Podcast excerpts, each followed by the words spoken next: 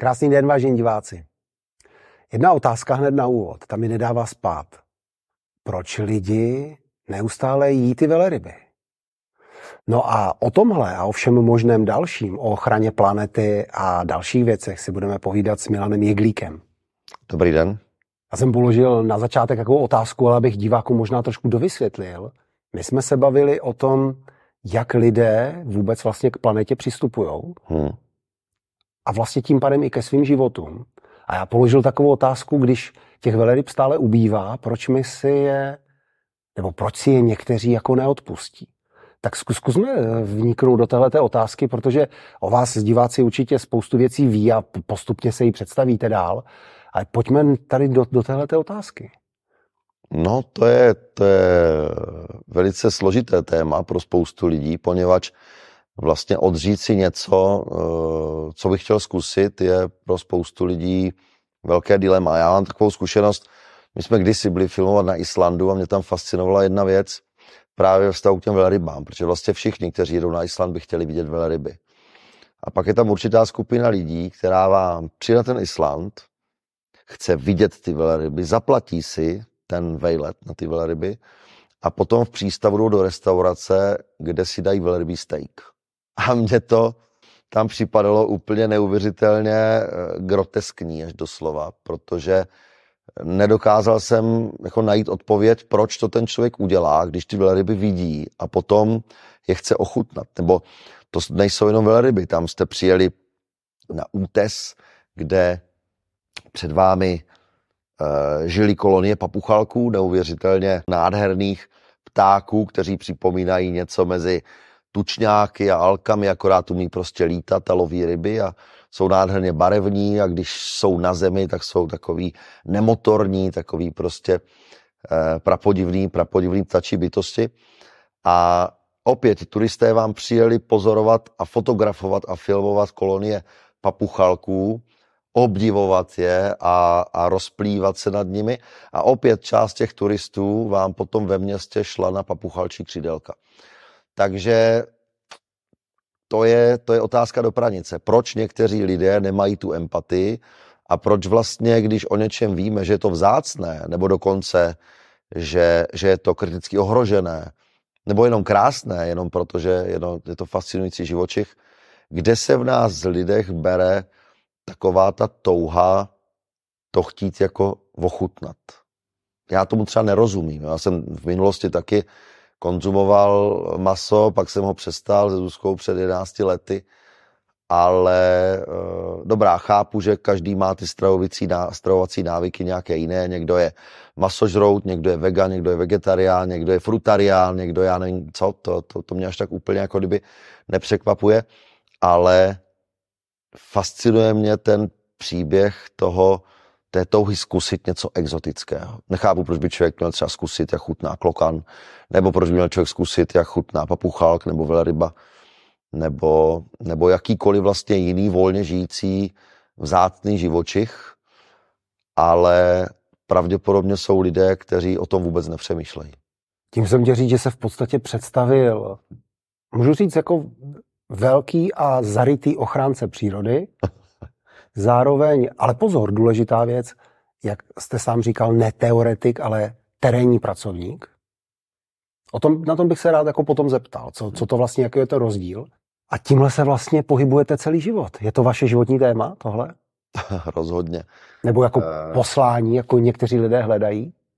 Já jsem začal před mnoha lety objevovat přírodu hlavně tím, uh, že jsem se vlastně dostal do Indonésie a měl jsem možnost tam deset let být v blízkosti oceánu, potápět se, živit se touhle prací.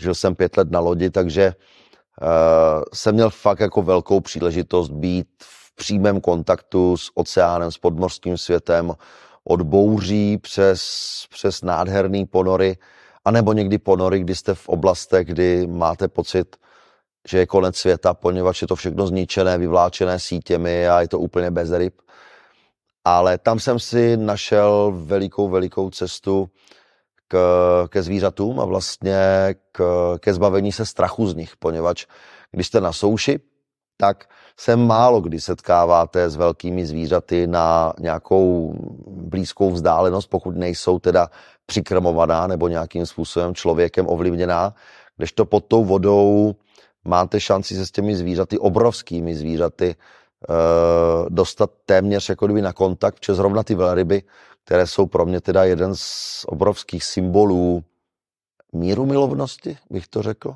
I přesto, jak jsou velké, velká ta zvířata, tak jsou ve vztahu k člověku absolutně, absolutně nekonfliktní. Tam najednou, najednou vidíte, že i přesto, že se kolem vás objevuje neuchopitelný obr, kdy máte plejtváka obrovského 180 tisíc kilo nebo keporkaka 30 tisíc kilo, vorvaně 50 tisíc kilo. A to zvíře nemá absolutně žádnou tendenci vám jako kdyby ublížit. Naopak je zvědavé, připlave k vám, mládě k vám připlave na, na, na metr, kdybyste chtěli, tak ho, tak, tak, tak ho pošibráte pod bradou a přistupuje k vám to zvíře vlastně s absolutní důvěrou a jakýmsi, jakousi touhou vás poznat. Uh, uvědomíte si, že se jich nemusíte bát. A o to je více nepochopitelnější, že chce někdo ochutnat, když jsme zase na začátku. Jsem přemýšlel nad tím, jestli ta odpověď na tuhle otázku, proč nechtějí ochutnat, nemůže být v tom, že když to parafrázuju teďka na tu velerybu, že připlave tak blízko, jestli ona si není vlastně eh, vědomá té svojí vnitřní velikosti, myslím tím jako vnitřní, mm, vnitřní. A lidé, kteří jezdí na zážitek na veleryby, jestli náhodou to není o tom, že oni jedou pro zážitek, ale ne vidí tu velerybu. Jako, myslím, tvora. A proto můžou se pak asi dostavit do toho přístavu a protože už je po zážitku, zážitek byl skvělý. A začíná nový zážitek. A zážitek, ano, ano, ale a, a začíná nový zážitek, přesně, no. přesně. A jestli, jestli my teda tím pádem neskáčeme v životě jenom po zážitcích hmm. a nedíváme se na tu podstatu. Taková ta krátkodobá, rychlá, blesková radost pro radost vlastně. Kdo ví, doufám, že to nebylo příliš hluboké. no já vám řeknu takhle, já jsem v životě zažil třeba uh, několikrát, že jsme vyrazili na pozorování veleryb na Aljašce, na Islandu, v Indonésii, když jsem měl loď, tak jsme se dostávali skutečně jako velice často v určitých oblastech na blízkost vorvaňů i plejtváků obrovských.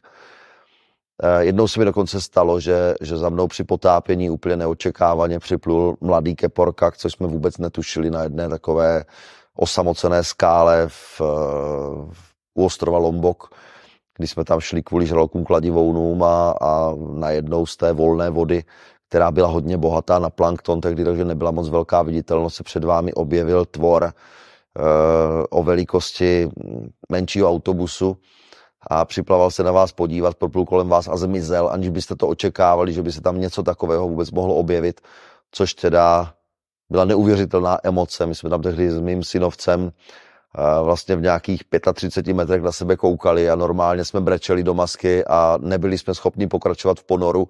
Vůbec nás už nezajímali žádní kladivouni, protože ten zážitek byl tak, tak obrovský a emotivní, že jsme si ukázali, že končíme ponor, jdeme nahoru a vlastně eh, jediné, protože jsme to užili, bylo na sebe začít řvát jako malí kluci, jestli jsi to viděl taky, což bylo jasný, že teda jsme to viděli, ale ty verliby jsou kouzelné v tom podle mě, že v nás lidech zbuzují obrovský pozitivní emoce. Já se tady nechci jako úplně moc bavit o tom, proč někdo je schopen velrybu konzumovat, protože zrovna mu to připadá jako dobrý zážitek. Vemte si, že pořád máme na světě tři země, které velryby pořád komerčně loví, což máte Japonce, Nory, Islandiany. Eh, všechny tři země jsou bohaté, kulturní, s plošným vzděláním, kde se vlastně v té určité skupině lidí eh, bere ta touha ta zvířata zabíjet. Bavili jsme se o tom ještě vlastně před natáčením, hledejme zatím peníze. Poněvadž eh, třeba v Japonsku zrovna se verlivý maso konzumuje. Jako v podstatě jako jedno z druhů mas. Uh, dokonce se hovoří, že se tam objevuje velmi maso v McDonaldech a, a v jiných nějakých prostě zařízeních. Uh, dokonce tam byly známy příběhy, kdy uh, vylovené delfíny japonská vláda vlastně používala proto, že se podávali ke konzumaci ve školních jídelnách a podobné věci. Tohle jsou skutečnosti, které se tu dějí a pro mě nepochopitelná věc. Nerozumím tomu, jak je možné, že máme 21. století 2023, máme tady 120 let vlastně ve světě, nebo minimálně u nás v Evropě, plošné vzdělání, vzdělávání a nějak jsme v tom vzdělání zapomněli na to, že bychom měli ty děti učit respektu k přírodě, respektu ke zvířatům a naučit je, naučit je uh, pochopit tu výjimečnost toho života kolem nás. Jako kdyby, jo. Vemte si, že dneska máme výzkumy, hledáme entity ve vesmíru a my, my, my jsme ještě nepochopili, že ty entity žijí tady kolem nás, že tady máme mořské živočichy, že tady máme ptáky, že tady máme, že tady máme bezobratlé, maličké živočichy, všichni, že jsou důležití pro tu planetu a že my se tu pohybujeme. A nemohu říct slon v porcelánu, protože slon se pohybuje velmi obezřetně a velmi tiše, když na to přijde v pralese. Ale ve skutečnosti hledáme něco, něco vlastně neuchopitelného ztrácíme to, co nás tady obklopuje. A to si myslím, že je naše obrovská chyba. Já přemýšlel nad tím, proč to ti lidi dělají, protože zrovna ty národy, které i loví, tak ehm, to nejsou úplně jako národy, které by byly tak moc daleko od přírody, hmm. mají spoustu jako historických vazeb. Je otázka, jestli v moderní společnosti nebo vůbec v lidech není náhodou taková jako zvláštní vazba mezi tím, samozřejmě, že chci ochraňovat přírodu, ale to končí ve chvíli, kdyby jsem měl já něco změnit na svém třeba životním stylu. Hmm. Nebo bych si něco neměl dopřát. Jestli to třeba nemůže být takhle. To máte jak ten vtip, určitě ho znáte, ten kreslený vtip, jak stojí ta, ten dav těch lidí a tam je ten řečník a říká, kdo chce změnu? A všichni se hlásí a, a všichni teda jako souhlasí s tím, že by chtěli změnu a, a pak se jich chce, a kdo se chce změnit z vás? a vlastně najednou, najednou se nikdo nepřihlásí. Jako kdyby v okamžiku, když to přechází do té osobní roviny a i nějaké roviny nějakého osobního omezení se nebo nějakého omezení nějakého způsobu konzumu, tak najednou, najednou ti lidé začínají házet zpátečku a říkají si, ale vlastně já chci žít tak, jak jsem zvyklý. A on vlastně nikdo lidem neupírá jejich zvyky a jejich, jejich nějaké, nějaké snahy prostě mít se třeba lépe, já to chápu, ono je to tak nastavené, ale myslím si, že zrovna k těm zvířatům už víme příliš mnoho. Ta věda a ten výzkum je tady tak dlouhý a dneska tak intenzivní a vlastně tak úspěšný v rozkrývání těch tajemství v té přírody. A bylo natočeno už tolik dokumentů a řečeno tolik informací o tom, jak tu přírodu potřebujeme, jak je výjimečná, jak nám světové oceány a pralesy vytvářejí podmínky pro život, kyslík a já nevím co všechno, a vlastně se pořád točíme v začarovaném kruhu, kdy jako neumíme úplně vystoupit z toho osobního jako komfortu, opustit tu komfortní zónu a říci si, OK, eh, dělám třeba chybu, nebo mohl bych změnit svůj jídelníček, nebo mohl bych podporovat dobrou věc, která je prospěšná vůči životnímu prostředí. A tady jde o to, že tady vlastně se jaksi, my jsme se jako malinko jako lidi vymkli z kloubů, možná mě za to někdo bude jako kritizovat nebo něco, ale my vlastně, to je taková rovnice zajímavá, to je taková moje, moje, můj filozofický koncept, to není nic, co by, co by řekl nějaký, nějaký světový filozof. My vlastně jsme si zvykli brát, že jo? a odvykli jsme si dávat. A když už bereme z té divoké přírody, což bereme, už tím, jak žijeme, co nakupujeme, všemi materiály a tak dále, to všechno vlastně pochází nějak plus minus eh, z, z prostředí kolem nás, pokud to není úplná syntetika. A teď jde prostě o to, že my to z té přírody výjmeme nějakým způsobem, který je více nebo méně devastační, většinou více, ale když potom najednou si uvědomíme, že bychom měli něco dávat, tak my to vlastně nevrátíme do té přírody jako takové, myslím do té divočiny, která prostě chřadne, eh, jsou káceny pralesy, přelovován oceán. A najednou jako máme pocit, že když chceme pomáhat zvířatům, tak většina lidí to transformuje do pomoci domestikovaným zvířatům, které jsme si vlastně úplně přetvořili k obrazu svému, kteří pro tu přírodu, pro ten ekosystém, globální ekosystém té divočiny, vlastně ta zvířata jsou tam stejně zbytečná jako my lidé, protože my vlastně té světové přírodě nic nepřinášíme, my z ní čerpáme. Vytvořili jsme si svoje mazlíčky, pejsky a kočičky a tak dále, které si vlastně úplně rýsujeme k obrazu svému, takže najednou i z těch domestikovaných zvířat jsou vlastně ti konzumenti, kterým nakupujeme to zboží a všechny ty kapsičky s těmi tuňáky a, a, a, a lososové nějaké oplatky pro kočičky a podobné věci.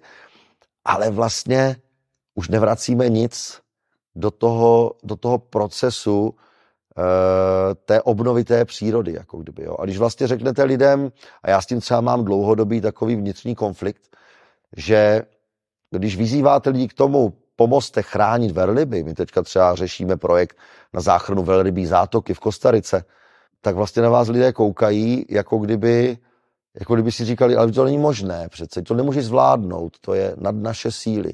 Ale když lidem řeknete, budeme zachraňovat pejsky a kočičky, tak najednou jsou všichni jako kdyby velice aktivní, jako kdyby jim to domestikované zvíře logicky bylo mnohem blíže. Mohou si ho pohladit, mohou ho pochovat, mohou s ním spát v posteli, takže k němu vzniká taková ta lidská citová vazba, ale jako kdyby ta divoká zvířata, ta fascinující, ty, ty ikoničtí tvorové, kteří tu žijí miliony let, tak jako kdyby, jak, jak tam chybí ten osobní kontakt, to, ten, ten čumáček a ty tlapičky, tak jako kdyby lidé, lidé nechápali, proč by těmto zvířatům měli pomáhat, jako kdyby ta zvířata nepotřebovala. Jo. A myslím, že to je veliké téma jako pro společnost pochopit, že žijeme v období, kdy bychom měli začít se zajímat opravdu o tu divočinu, protože ji všichni potřebujeme a mizí nám před očima rychleji, než si lidé dokáží představit a než se dokáže ona sama obnovit. Jako kdyby, jo. Hmm. Mluvil jste o té Kostarice. Hmm. To znamená, část roku se pohybujete, možná velkou část roku se pohybujete vlastně mimo úplně tyhle ty končiny. Jaký je rozdíl mezi vnímáním ochrany přírody tam, někde, na druhé straně světa? Teď mluvím o normálních lidech. Mm-hmm. A tady. A jestli v tom zaprvé vidíte nějaký rozdíl, nebo něco, co je společného, a zároveň jak se to na těch obou dvou polech vyvíjí? Tohle je, tohle je neskutečně zajímavé téma, které mě na Kostarice hodně, hodně oslovilo, když si srovnáváte ty dva světy. Jako kdyby, jo. Já mám ještě tu výhodu, nebo možná nevýhodu, že srovnávám tři světy. Azijský svět, kde dlouhodobě naše sumaterské projekty nám umožnili poznávat nejenom přírodu, ale i společnost. Eh, evropský svět, kde jsme doma a taky děláme terénní, terénní činnost v ochraně přírody a ten středoamerický svět, speciálně ta Kostarika, protože kdybyste se vydal do Nikaraguji nebo do jiných zemí té střední Ameriky, tak eh, se to s Kostarikou nedá srovnat. Ale ta Kostarika je v tomhle takový zvláštní fenomén, kdy já jsem se o tom bavil s Kostaričany různých věkových kategorií, co se vlastně na Kostarice stalo, že ta společnost se vyvíjí jinak environmentálně, než dalo by se říct téměř zbytek světa.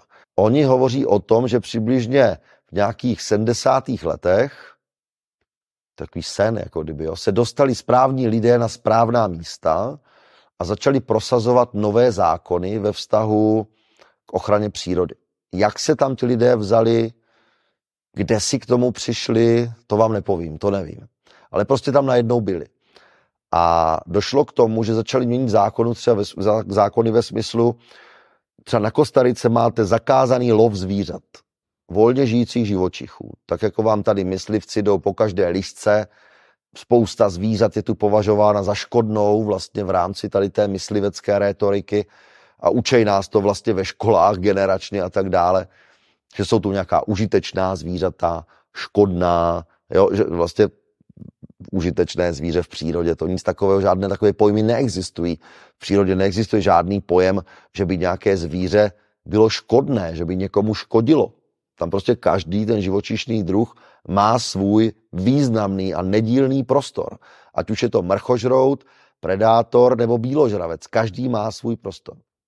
Teď vlastně ta Kostarika najednou vyšla s tím, co ve světě není vůbec obvyklé, že je prostě zákaz slovu volně žijících živočichů. Prásk nemůžete ulovit ani divoké prase. Když se bavíte s lidmi v ochraně přírody nebo s vědci, ukazujete jim záběry z, z fotopastí, ze života volně žijících živočichů v různých koutech Kostariky, kde monitorujeme a vidí hodně prasat divokých, tak tady u nás, když se objeví hodně prasat a vypustila by to média do éteru, tak naše společnost začne se stavět na zadní a říkají, říkají střílejte je, protože oni jsou přemnožení, oni, oni nám budou ubližovat, oni nám budou chodit až, až do zahrádky. Když to na, na Kostarice vám řeknou, wow, to je super, jaguáři a pomy budou mít co žrát a ty šelmy nám nebudou napadat vlastně ta hospodářská zvířata, ty telata a tak dále. Takže ten úhel pohledu je tam jiný. Nezažil jsem tam za dva roky, co tam žijeme a chráníme přírodu a dostáváme se do kontaktu s hodně lidmi, ať už ze státní ochrany přírody nebo s obyčejnými lidmi z vesnic, nikdo zatím nepřišel s tím, že by měl pocit, že nějaké zvíře je přemnožené.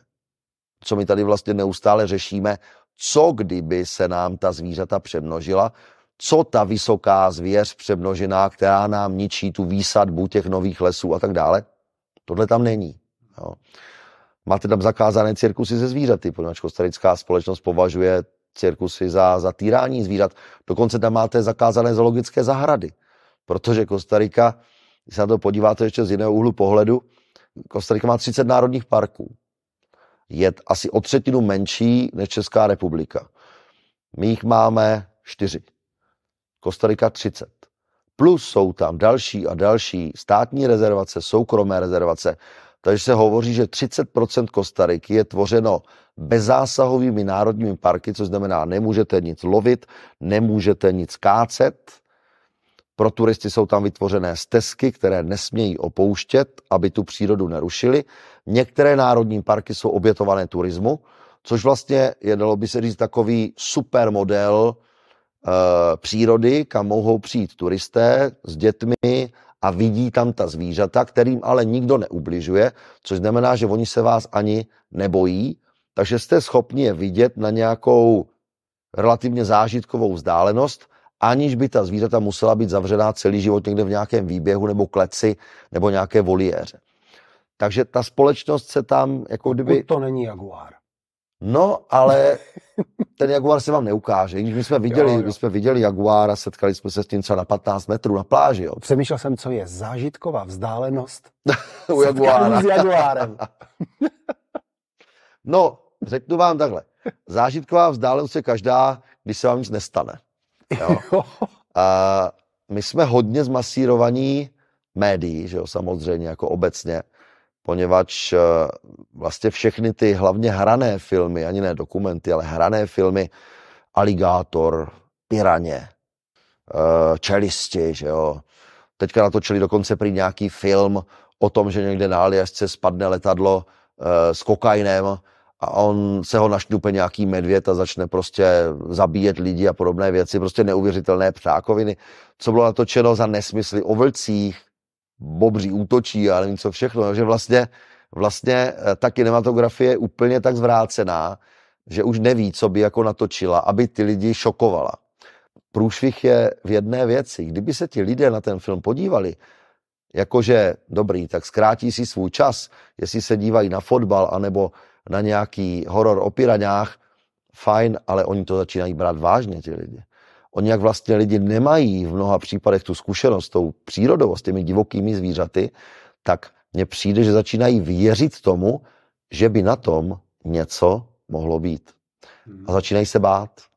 A my jak organizujeme akce v přírodě, v pralesích, u oceánu, já jsem napotápil spoustu ponorů s lidmi a víte, jako ty obavy, které se v nich jako kdyby objevují ve vztahu k nějaké takovéhle kinema, kinematografickému výplachu, tak pak to vysvětlujete a sdělujete lidem, že je to nesmysl, že se bát nemusí, že já mám na potápěných více jak pět tisíc ponorů v oceánu a v životě na mě žádné zvíře nějakým nebezpečným nebo fatálním útokem e, prostě nezaútočilo. To bych tady neseděl. V pralesích jsem se potkal s tigrem na pár metrů, potkal jsem se s divokými pralesními slony na Sumatře, což je velká vzácnost a stálý ode mě na pět metrů, já myslel, že je to skála. A ono to nebyla skála, on to byl sloní samec. A když jsem potom viděl, jak začíná ňuchat tím chobotem a cítí nás, tak jsme si říkali, co bude. Nakonec nej, nejnebezpečnější situace byla, že mě u toho píchla včela a já jsem nechtěl nějak úplně mávat rukama, abych zbytečně neděsil toho chudáka slona, který by najednou vedle sebe viděl nějakou bytůstku, která mává rukama a neviděl by proč. Setkali jsme se s Selvy velice blízko uh, v Africe, uh, s jaguárem v Kostarice na pláži. Nedávno jsem měl fascinující zážitek, kdy k nám přišel tapír, který o nás nevěděl.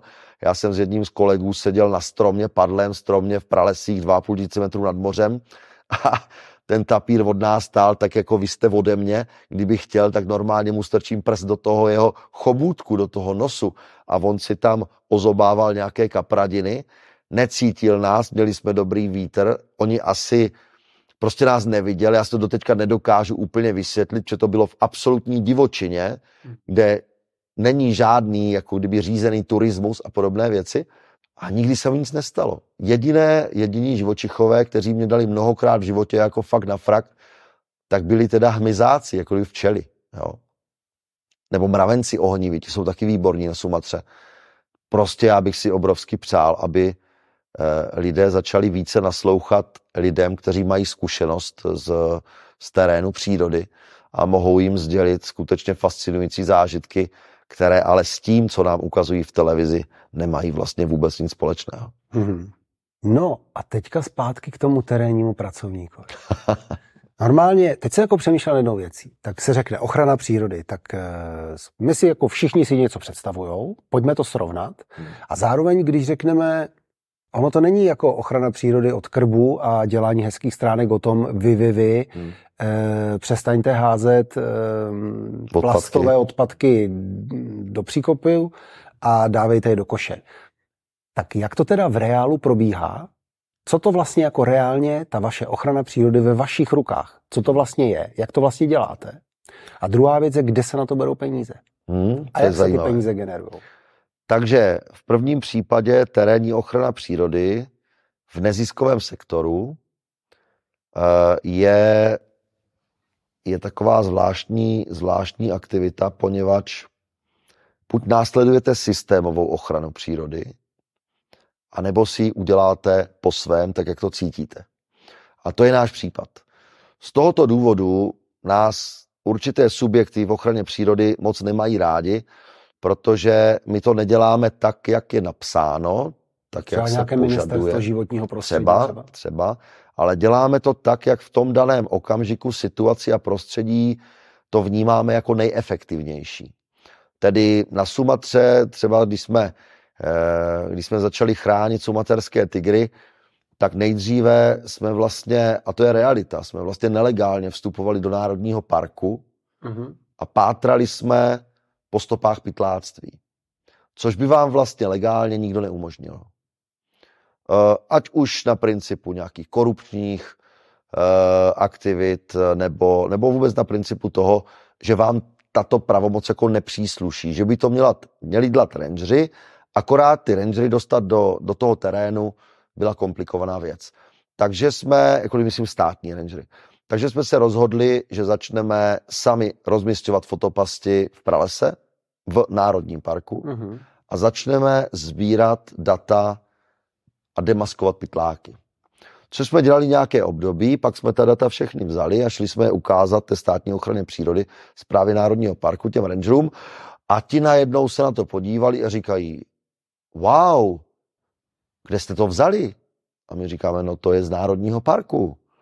Tak oni se na chviličku zamračili, jako jak jsme si mohli dovolit, ale potom vlastně přijali teda tu myšlenku, že jsme jim ukázali, eh, kdo je vlastně pytlák v té oblasti. Eh, postupně jsme vybudovali vlastní protipytláckou hlídku, začali jsme ničit pytlácké pasti v terénu, až jsme se nakonec dopracovali reálně k oficiální smlouvě o spolupráci s Národním parkem.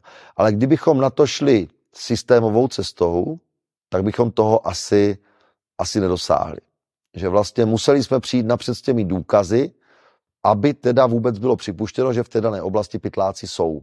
Ne, že by to nevěděla ta společnost, ale jsou to taková, taková veřejná tajemství, že přece jenom neměli nás rádi za to, že oni vlastně pořád tvrdili, že je ta oblast v pořádku a my jsme najednou přišli s tím, ha, ona v pořádku není.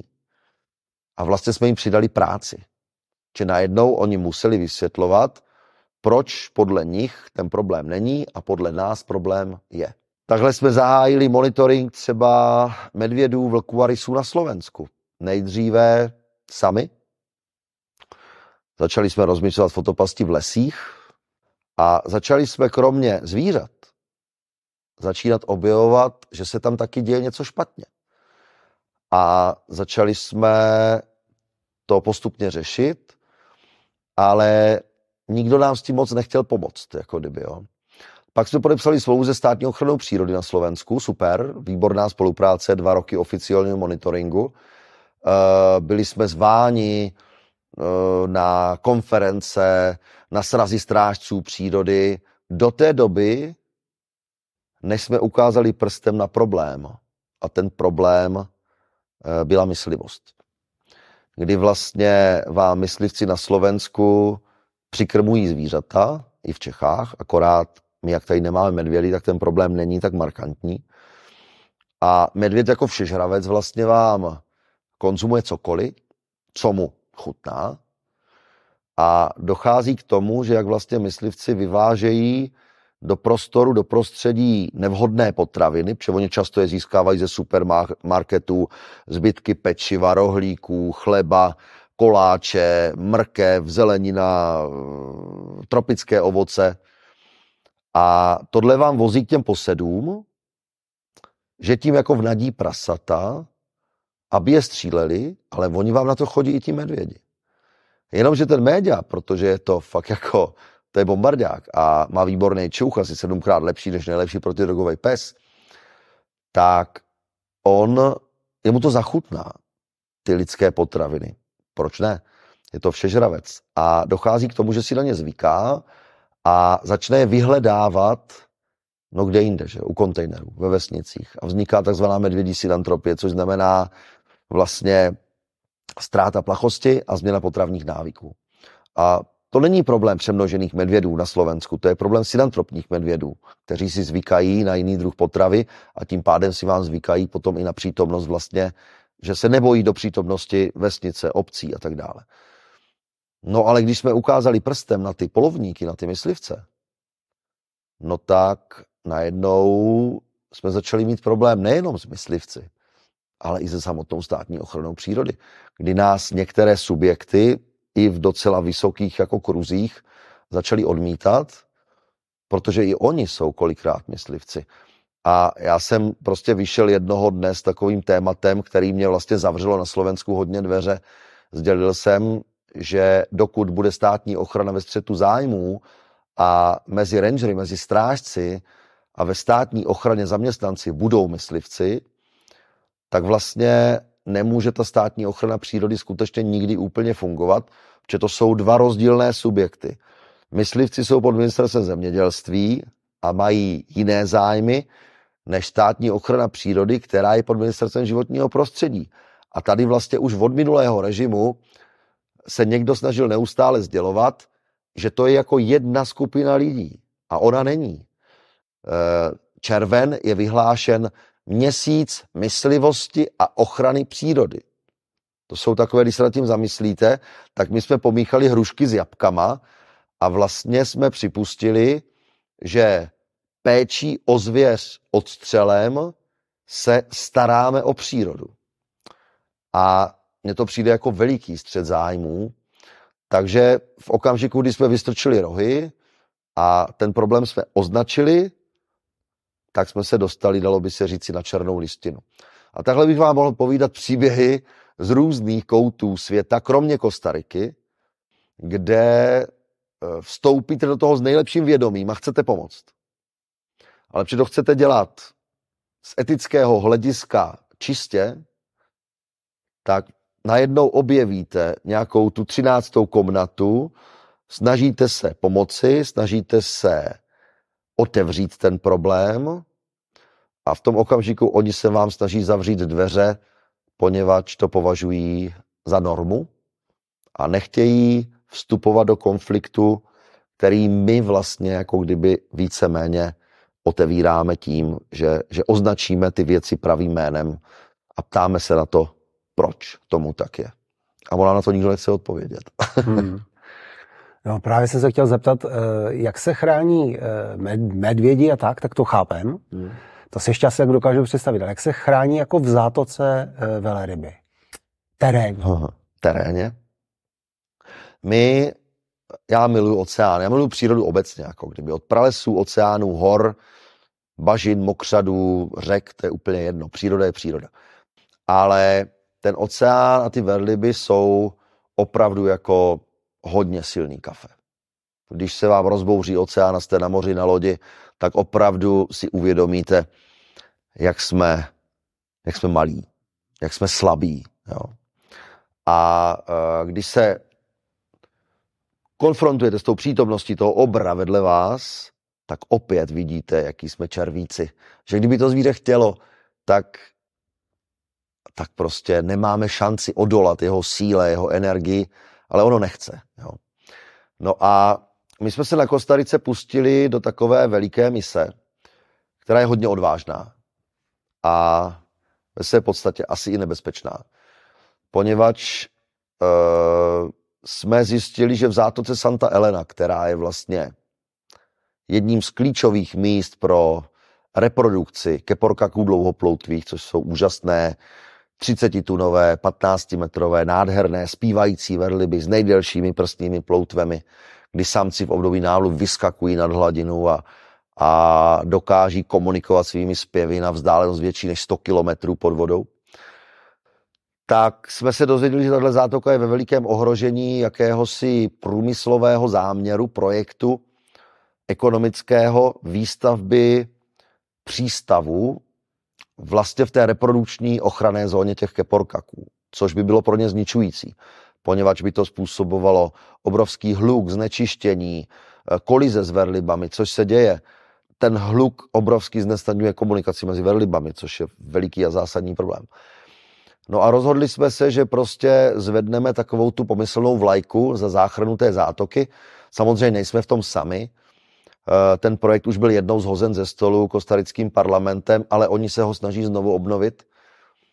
A eh, určité, ne parlament, ale určité síly ekonomické a někteří politikové.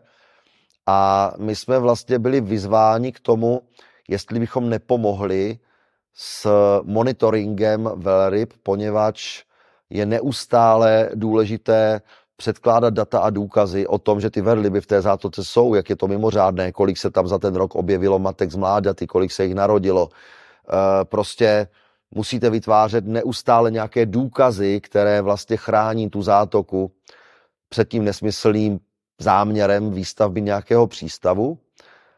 Takže jsme během jednoho roku koupili pozemek v Kostarice, u, u Tichého oceánu v oblasti vesnice Kvahinikil v té zátoce Santa Elena Vybudovali jsme během půl roku oceánské centrum, potřebujete mít základnu, potřebujete mít tu tvrz pro tu ochranu, tam, kde složíte hlavu, kde mohou složit hlavu studenti, vědci, rangeři, anebo i dobrovolníci nebo ekoturisté. Koupili jsme loď, to byla úžasná akce loni na konci roku, kdy jsem vyhecoval své přátele a kolegy a spoustu lidí kolem, kteří měli zájem pomoci. Je nás asi 40. Složili jsme peníze a koupili jsme asi za 52 tisíc dolarů motorovou jachtu na monitoring velryb, kterou jsme potom ještě asi za 15 tisíc dolarů dávali dokupy a dělali rekonstrukci strojovny a dva motory a tak dále, vodní pumpy, spousta práce. No a vlastně teď v tomto okamžiku je vše připraveno pro rozjetí toho monitoringu od 1.8 ve spolupráci s mořským biologem Frankem Garitou, pod jehož licencemi my vlastně pracujeme. Eh, jedná se o spolupráci s Národním parkem ACG Guanacaste, s pobřežní stráží a s veterinární zprávou Senasa, která nám má, my letíme zpátky na Kostariku 8. července a další týden na to bychom měli projít v San Jose na jejich zprávě eh, školením o záchraně mořských savců uvízlých na pobřeží. Naše práce je skutečně terénní, tedy na moři, na oceánu, pod vodou, monitoring, filmování, nalétávání dronem, dokumentování těch zvířat vyhodnocování, fotografování ocasních ploutví, hřbetních ploutví, že podle toho je rozpoznáváte a všechno to posíláte na Světový institut vlastně výzkumu mořských savců. Jsme připraveni tuhle činnost zahájit ve jménu vlastně záchrany té zátoky.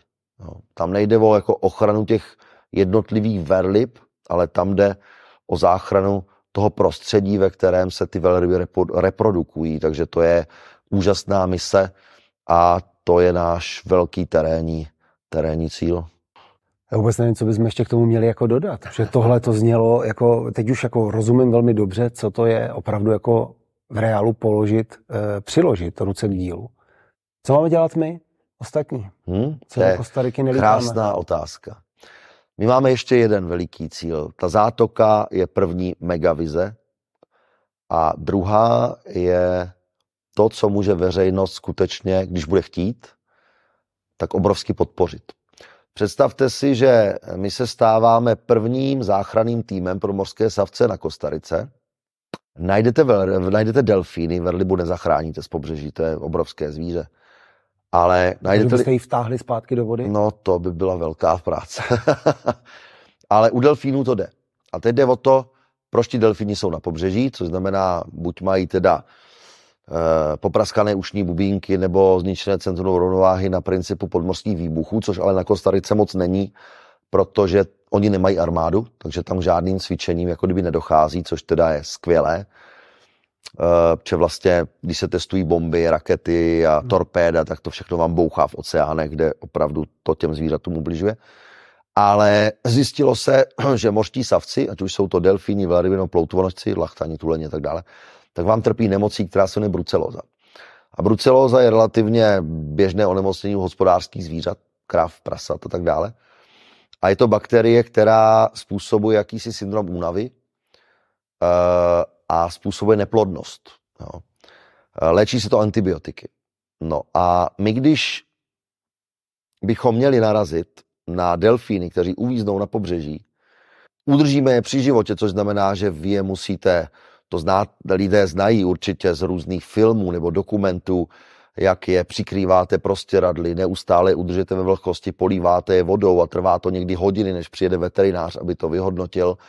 Ale když ten veterinář přijede a řekne vám, že ti delfíni na tom pobřeží jsou zachranitelní, čili když nejsou, tak dostanou injekci, jsou usmrceni, jsou převezeni potom na pitvu, pitvy, aby se zjistilo, proč umírají, protože mimo jiné o delfínech a vůbec těch vrcholových predátorech se hovoří, že jsou to takzvané indikátory prostředí, což znamená, že vy, když zjistíte, na co umřeli, zvětšená játra, eh, obsah nějakých těžkých kovů, rtuť, a tak dále, že vlastně vy podle toho zjistíte, co se v té zátoce děje. Tam někde může vám unikat řekou nějaké ilegální těžby zlata kyany třeba a vlastně ty, ty, ty delfíny, jak vám žerou jiné ryby, které jsou potom nemocné a otrávené, tak to do sebe dostávají taky a podle nich zjišťujete vlastně, jaký je stav toho prostředí, nebo mají brucelózu, ale když je dokážete zachránit, tak není kde.